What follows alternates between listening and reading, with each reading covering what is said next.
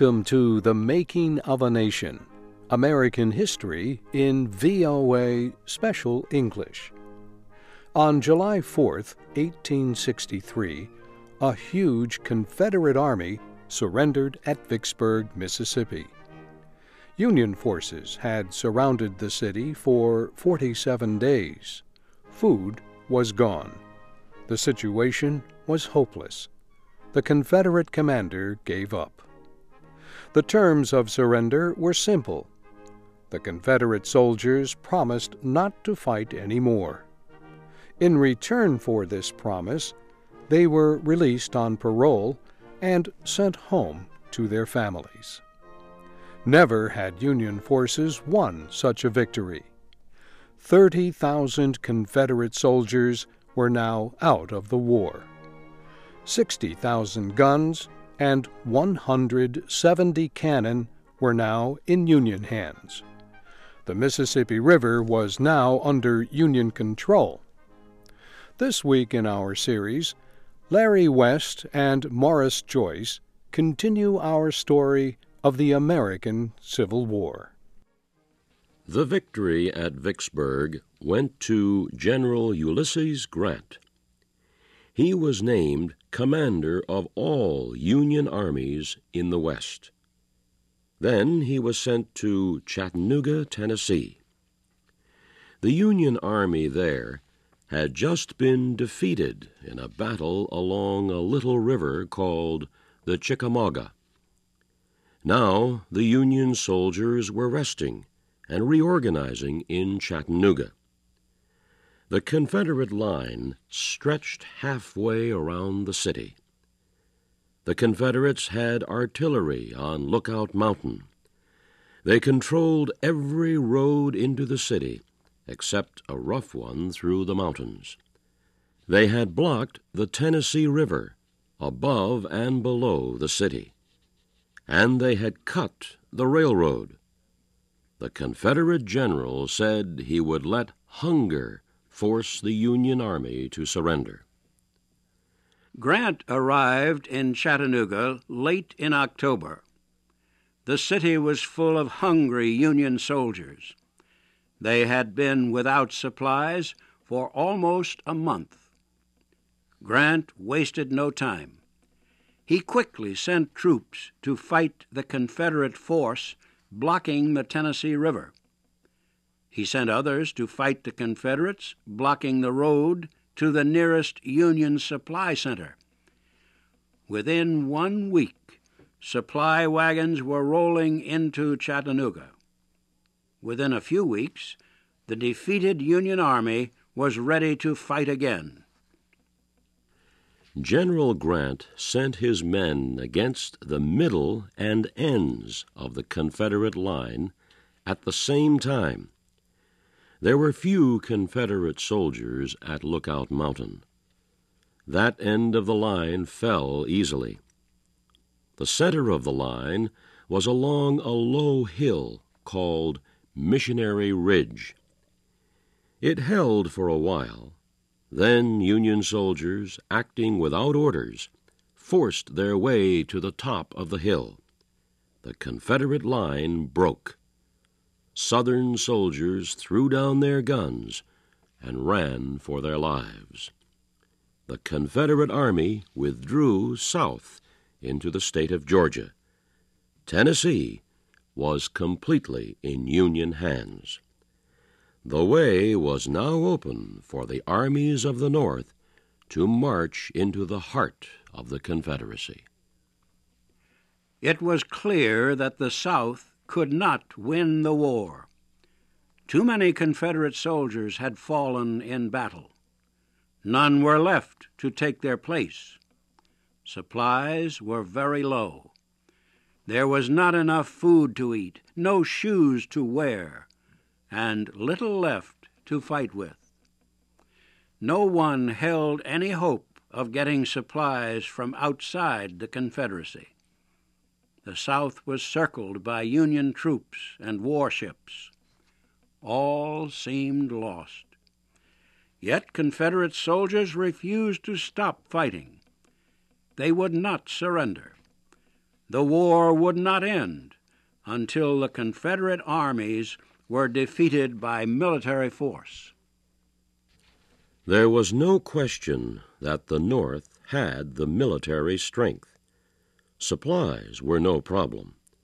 Factories were producing more than ever before. Manpower was no problem. Men continued to join the Union Army. Fewer than before, but still enough to make it a powerful force. The problem with the Union Army was its generals. Some were too careful. Some were unwilling to fight. Some did not know how to fight. The only general who seemed able to win victories was Ulysses Grant. That is why President Abraham Lincoln named Grant commander of all Union armies. Lincoln depended on him to end the Civil War. Grant went east in March 1864, five months after the battle at Chattanooga. He decided to make his headquarters in the field with the Army of the Potomac. He said he would not command from an office in Washington, but he went to the city to explain his plans to President Lincoln. Grant noted that in the past the separate Union armies had moved and fought independently. He said they were like a poorly trained team of horses. No two of them ever pulled at the same time in the same direction. Under his command, Grant said, the Union armies would pull together. They would hit the Confederates with so much strength in so many places that the rebels could not stop them. Grant said all the armies would attack at the same time. Grant spent the month of April preparing for the big campaign. The main target, once again, was the Confederate capital at Richmond, Virginia. The Army of the Potomac had 120,000 men. It would move against Richmond from the north. General Ben Butler had 50,000 men. He would move against Richmond from the east. General Franz Sigel would bring thousands more through the Shenandoah Valley to the northwest. These forces were three times the size of Robert E. Lee's army near Richmond. In the West, William Sherman had three armies with more than 100,000 men. His opponent, Joe Johnston, had just 60,000. General Grant kept details of the campaign as secret as possible. Reporters asked President Lincoln when Grant would move. The president answered, Ask General Grant. General Grant will not tell us, said the reporters. Said Lincoln, He will not tell me either. The final Union campaign of the Civil War began on May 3, 1864. After two days of marching, the Army of the Potomac reached the wilderness. It was a thickly wooded area west of Fredericksburg, Virginia. That was where the Union Army had lost a battle to the Confederates one year before. That was where the two armies would fight again. The battle quickly became a blind struggle. The woods were thick, the smoke was heavy. The soldiers could not see each other until they were very close. Shells set the trees on fire. The wounded could not escape the flames. Their screams filled the air. After two days, General Grant decided that the wilderness was not the place to fight Robert E. Lee. He wanted to get around the end of Lee's army. He wanted to fight in the open, where he could use his artillery. So he began to march his men toward a place called Spotsylvania Courthouse.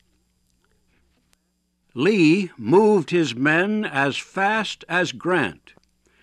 When the Union Army got to Spotsylvania, the Confederates were waiting behind walls of earth and stone.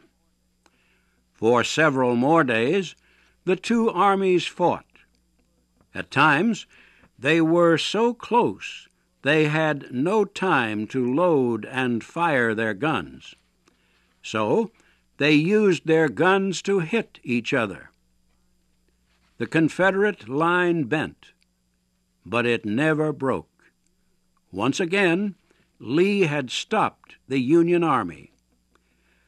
Grant refused to accept defeat. He said he would fight to the finish if it took all summer.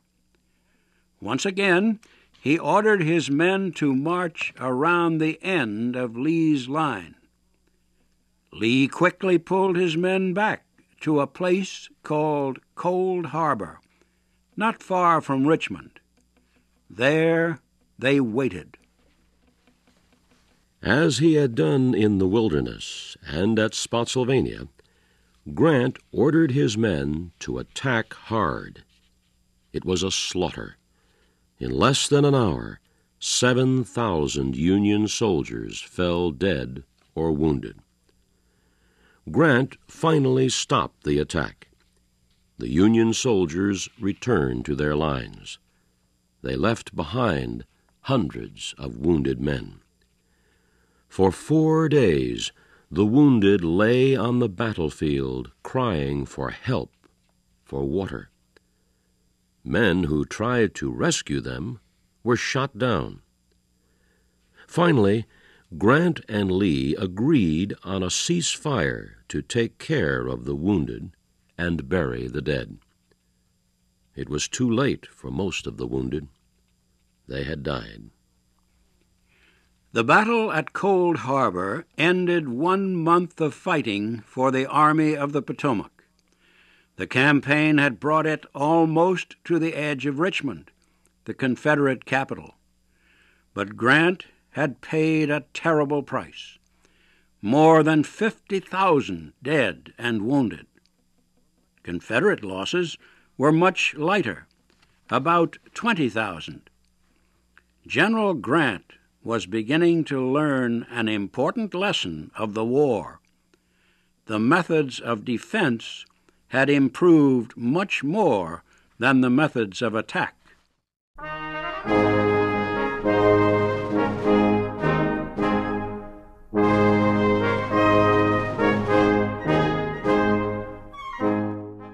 Our program was written by Frank Beardsley. The narrators were Larry West and Maurice Joyce. You can find transcripts, MP3s, and podcasts of our programs, along with historical images, at voaspecialenglish.com.